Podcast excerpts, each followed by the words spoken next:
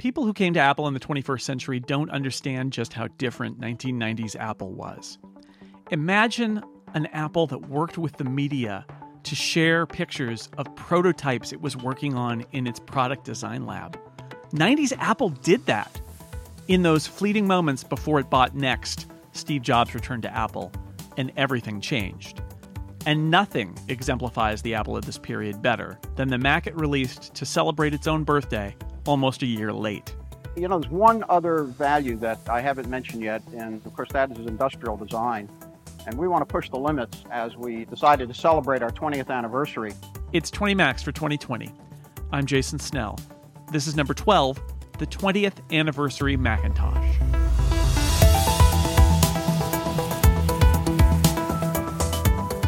The story of the 20th anniversary Mac begins and ends with an Apple keynote. But this keynote is far from what we've come to expect from an Apple event. I was there. So was my old boss, Rick LePage, who was an editor at Macweek at the time. They showed it in January 97 Macworld Expo in the worst possible way at the tail end of a three hour keynote. And you could barely see it. Everyone was exhausted. Here's John Gruber. It was unveiled at undeniably the worst Apple keynote that has ever been delivered or will ever be delivered. It was the first keynote after Apple had agreed to buy Next and bring Steve Jobs back to the company, at the time only as an advisor. And Jobs himself did take the stage at one point.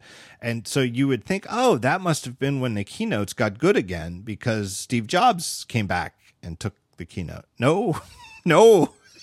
This this is the worst keynote you could ever possibly imagine. And Gil Amelio went up there with no notes, no preparation, and decided that he should talk for a long time. Everything that we remember from a crisp, beautiful, choreographed Steve Jobs product intro, this was like the antithesis of that. I mean, it was like the polar opposite. It was so bad. What better time to launch a new Mac than at the very end of a grueling three hour long keynote?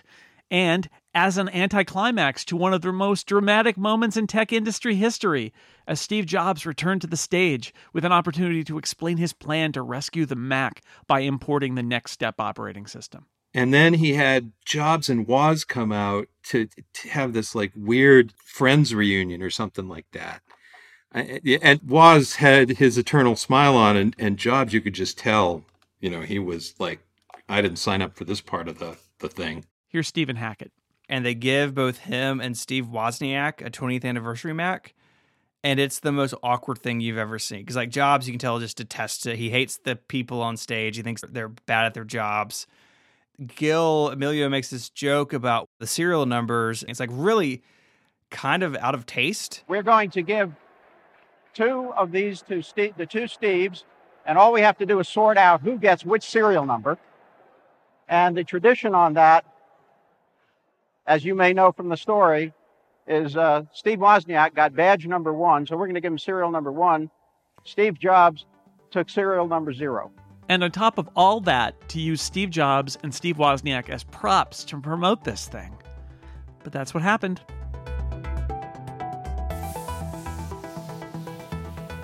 20th anniversary Macintosh was star-crossed from the very beginning. First, let's take the name. Anyone would assume that the product was designed to celebrate the 20th anniversary of the Macintosh.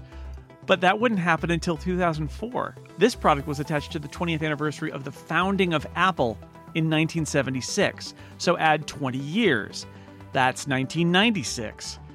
But the 20th anniversary Mac wasn't announced until 1997. They'd already missed the date. Then there's the product itself, and it's hard to say where to begin with this. It costs $7,500. It looks like no computer ever made up to that point, with a horizontal face featuring a laptop screen, an upright CD ROM drive, and stereo speakers. It looks more like a whimsical concept you'd find in Apple's Design Studio, one of dozens of investigations of potential future designs of Apple products. And that's because that's exactly what it was. You may not believe this, but back in the mid 90s, one of the ways Apple tried to keep its reputation as a visionary company was by carting product concepts out of its design lab and showing them to the public. Here's James Thompson. There's a book that I have which is Apple Design, the work of the Apple Industrial Design Group. And it's the most fascinating book, I think, about Apple because it has all of these prototypes that they made for different designs, showing multiple iterations of things and dated as well. And they have prototypes that look like the 20th anniversary Mac back in 1992. So it shows how long these designs kind of percolate around inside the industrial design group.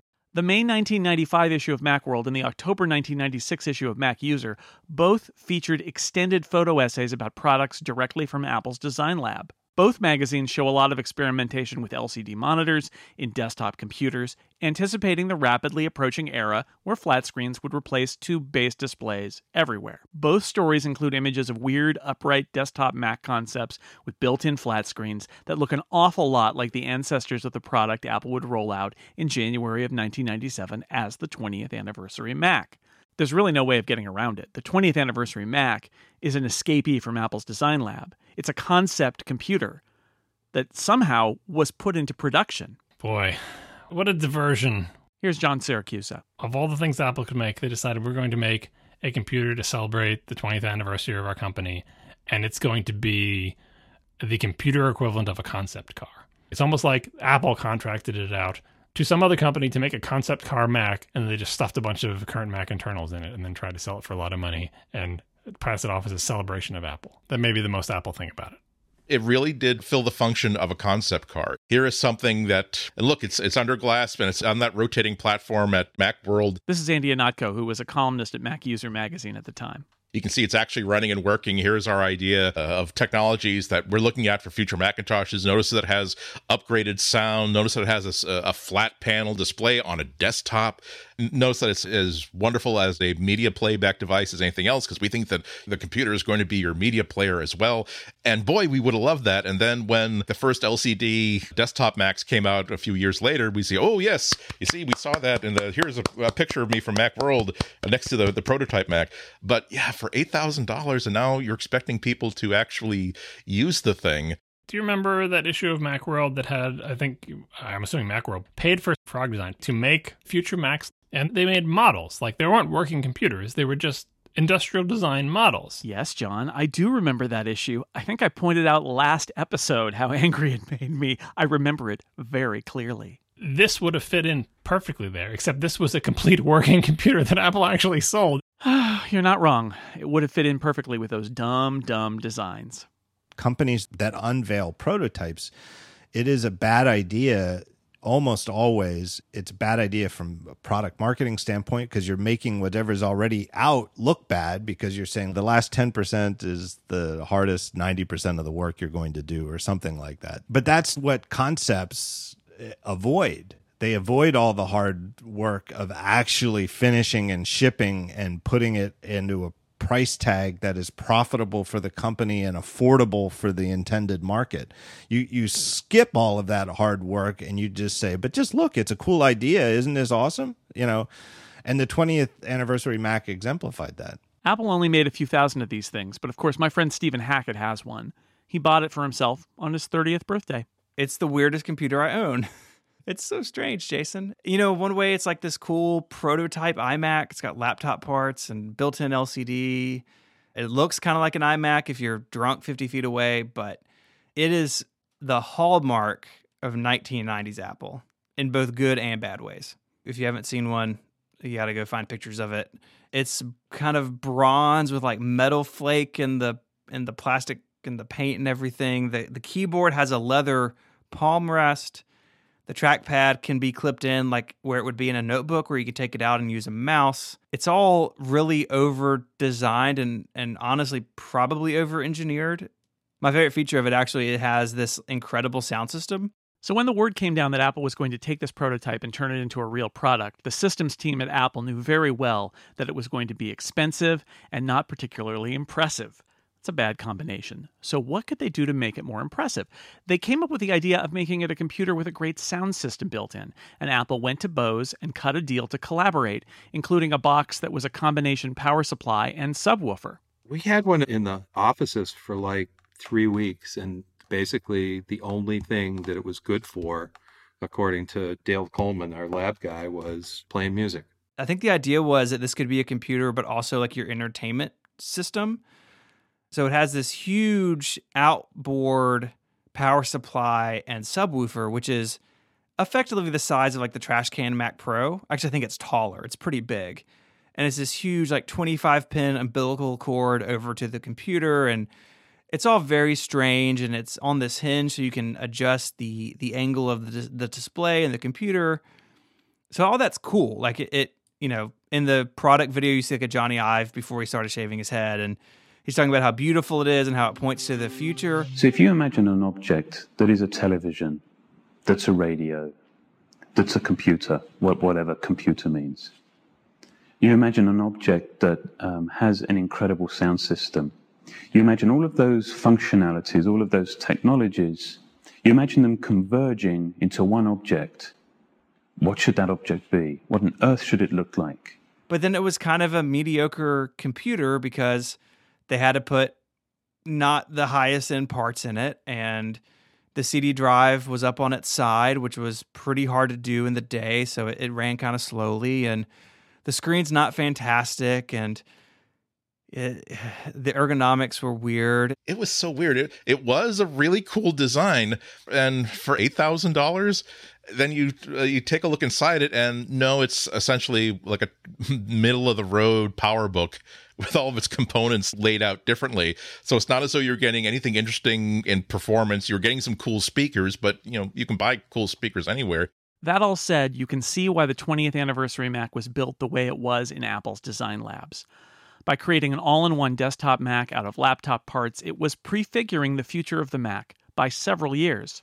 If you look at this computer, like, wow, look, it ushered in the era of flat panel screens and having an all in one computer where the display and the computer are combined and using interesting materials and the first introduction of molded metal elements with the big foot and emphasis on sound with the Bose system and leather and God, there's a lot in this that if you connect the lines on your giant red yarn board on the side of your room, you can connect this to all sorts of stuff in the modern computer. I do think that's why it's kind of Apple at its best because they do have these products sometimes that okay, this might not make much sense today, but it's going to make a lot of sense in 3 or 4 years. You can see where they're heading. It was kind of a prototype really for where the LCD iMac was going like many years later.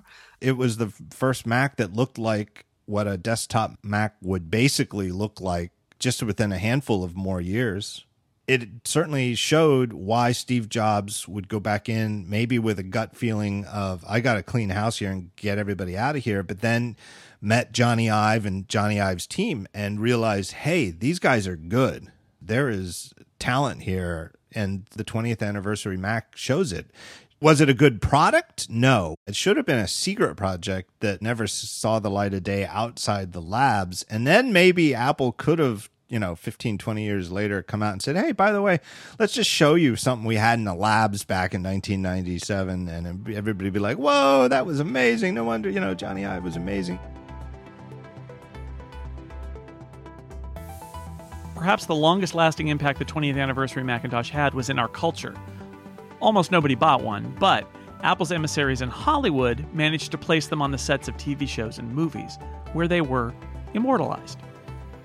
I think that the most notable uses of the 20th anniversary Macintosh were appearing in films and TV shows and stuff.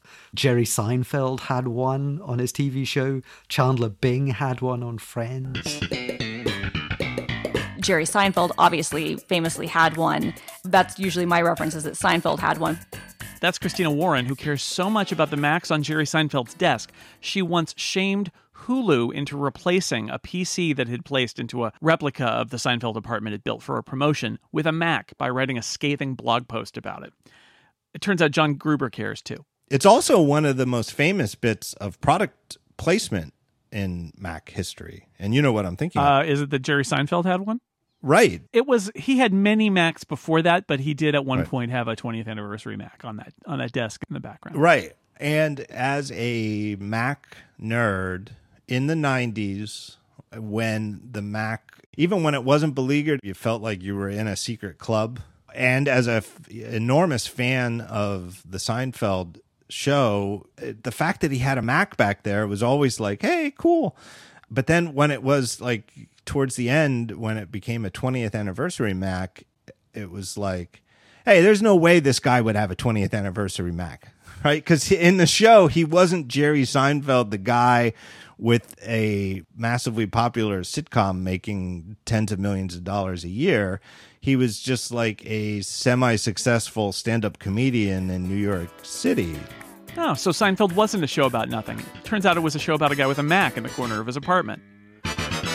But someone else had a 20th anniversary Mac, too. Someone even more impressive, dare I say it, than Jerry Seinfeld. Perhaps most famously in the classic film Batman and Robin, where Alfred somehow had got hold of a prototype that was running the dark high tech theme from the betas of macOS 8.5 that never actually shipped. Sadly, it didn't come with the the UW Carney keyboard layout that Batman used. Just as an aside, there's a scene in Batman and Robin. That's the one with George Clooney and Arnold Schwarzenegger, where Batman types on a keyboard in the Batmobile. And you see that the keyboard has the spacebar at the top. And the first row of letters on the keyboard is U W C A R N Y, the U Kearney keyboard. Look, Batman is an unconventional dude with unconventional taste in keyboards. And Alfred uses a 20th anniversary Macintosh.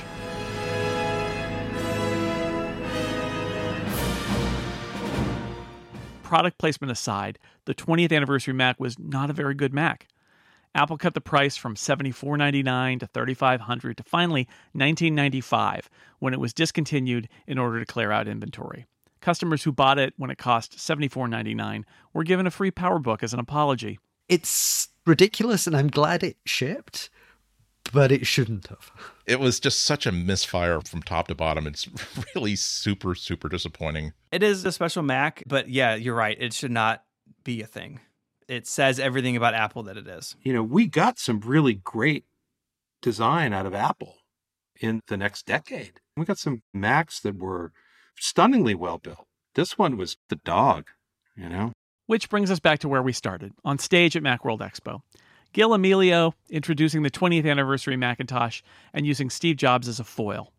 It's like, dude, this you just like brought this guy into your company, and he, he's going to own you in very short period of time. But you know, there's the 20th anniversary Mac just on stage, kind of soaking it all in. The reviews of Gil Amelio's big show were unkind. On Friday morning, my assistant came running to find me. And he's like, Rick, Rick, Rick, I've got Mr. Amelio on the phone for you. And I look at him and I'm like, Gil Amelio? First of all, no Apple CEO is going to call me. And he's like, yes, yes, yes. He's waiting on the line. It wasn't even his assistant talking to, to my assistant. And I guess the ratings had come in and they were bad. And he literally said to me, Rick, was it really that bad? Was I really that bad? And I was like, Gil, it was so long. It just felt unfocused. And he was like, I tried so hard. I mean, it was pathetic. It was one of the weirdest phone calls I ever had. Gil Amelio was Apple CEO for about a year and a half, and he deserves credit for fighting off a lot of questionable offers for companies to buy Apple out and instead making the decision to buy Next and bring Steve Jobs back to Apple. Without that move, Apple probably goes out of business. Now, I've already talked about his legendarily catastrophic Macworld Expo keynote, but I haven't mentioned the major role Gil Amelio played in the release of the 20th anniversary Mac, or TAM. The fact is, this thing was his baby. So if you've never read his book, 500 Days on the Firing Line, which is a great read because it's so, oh, the lack of self awareness is just fantastic. He talks a lot about that project and he talks about it as he's angry that he's not getting credit for the, the, the TAM. And it's like, dude, you should not get credit for this. The 20th anniversary Mac kind of said everything you want to say about the pre Steve Jobs 2 era. It was a machine somebody high up saw and said, Oh, gee, I, I think I'd love to have that on my desk. That person was Gil Amelio. I talked to somebody who worked at Apple during this period who told me that all the people in the hardware group who built this thing knew it should never have been released to the public. But Gil Amelio insisted that it had to be shipped. It was his baby. He was going to make his mark on the computer industry. which might explain the next part. Do you know that part of Gil Amelio's severance from Apple was that he wanted a boxed 20th anniversary Mac? That was in in his severance agreement. He got whatever it was, 15 million, 60 million. I don't remember the exact number of millions he got, but he very specifically wanted a 20th anniversary Mac. Now, you can maybe make the case that the introduction of the 20th anniversary Mac was the lowest point during a whole series of low points for Apple in the mid 90s. Yes, the computer itself was a bizarre prototype with a ridiculous sticker price that only escaped the lab because of the ego of the company's CEO. But consider that moment when it was introduced was a few minutes after Gil Amelio had welcomed Steve Jobs on stage. The moment that Jobs really, officially, publicly returned to Apple and set foot on the stage at Macworld Expo again. In that moment, Apple's entire direction changed. A listless public event from an unprepared CEO became an electrically charged presentation laying out how NeXTSTEP was going to lead to the future of the Mac. The introduction of the 20th anniversary Mac was an afterthought. It was all over but the shouting. Gil Amelio would walk away from Apple with a 20th anniversary Mac as part of his severance package. Apple walked away with Steve Jobs. And the rest is history.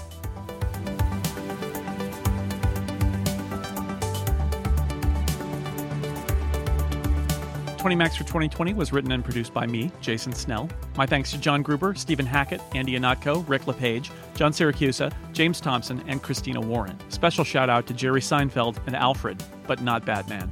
Brian Hamilton provided post production help. I'll be back next week with number 11.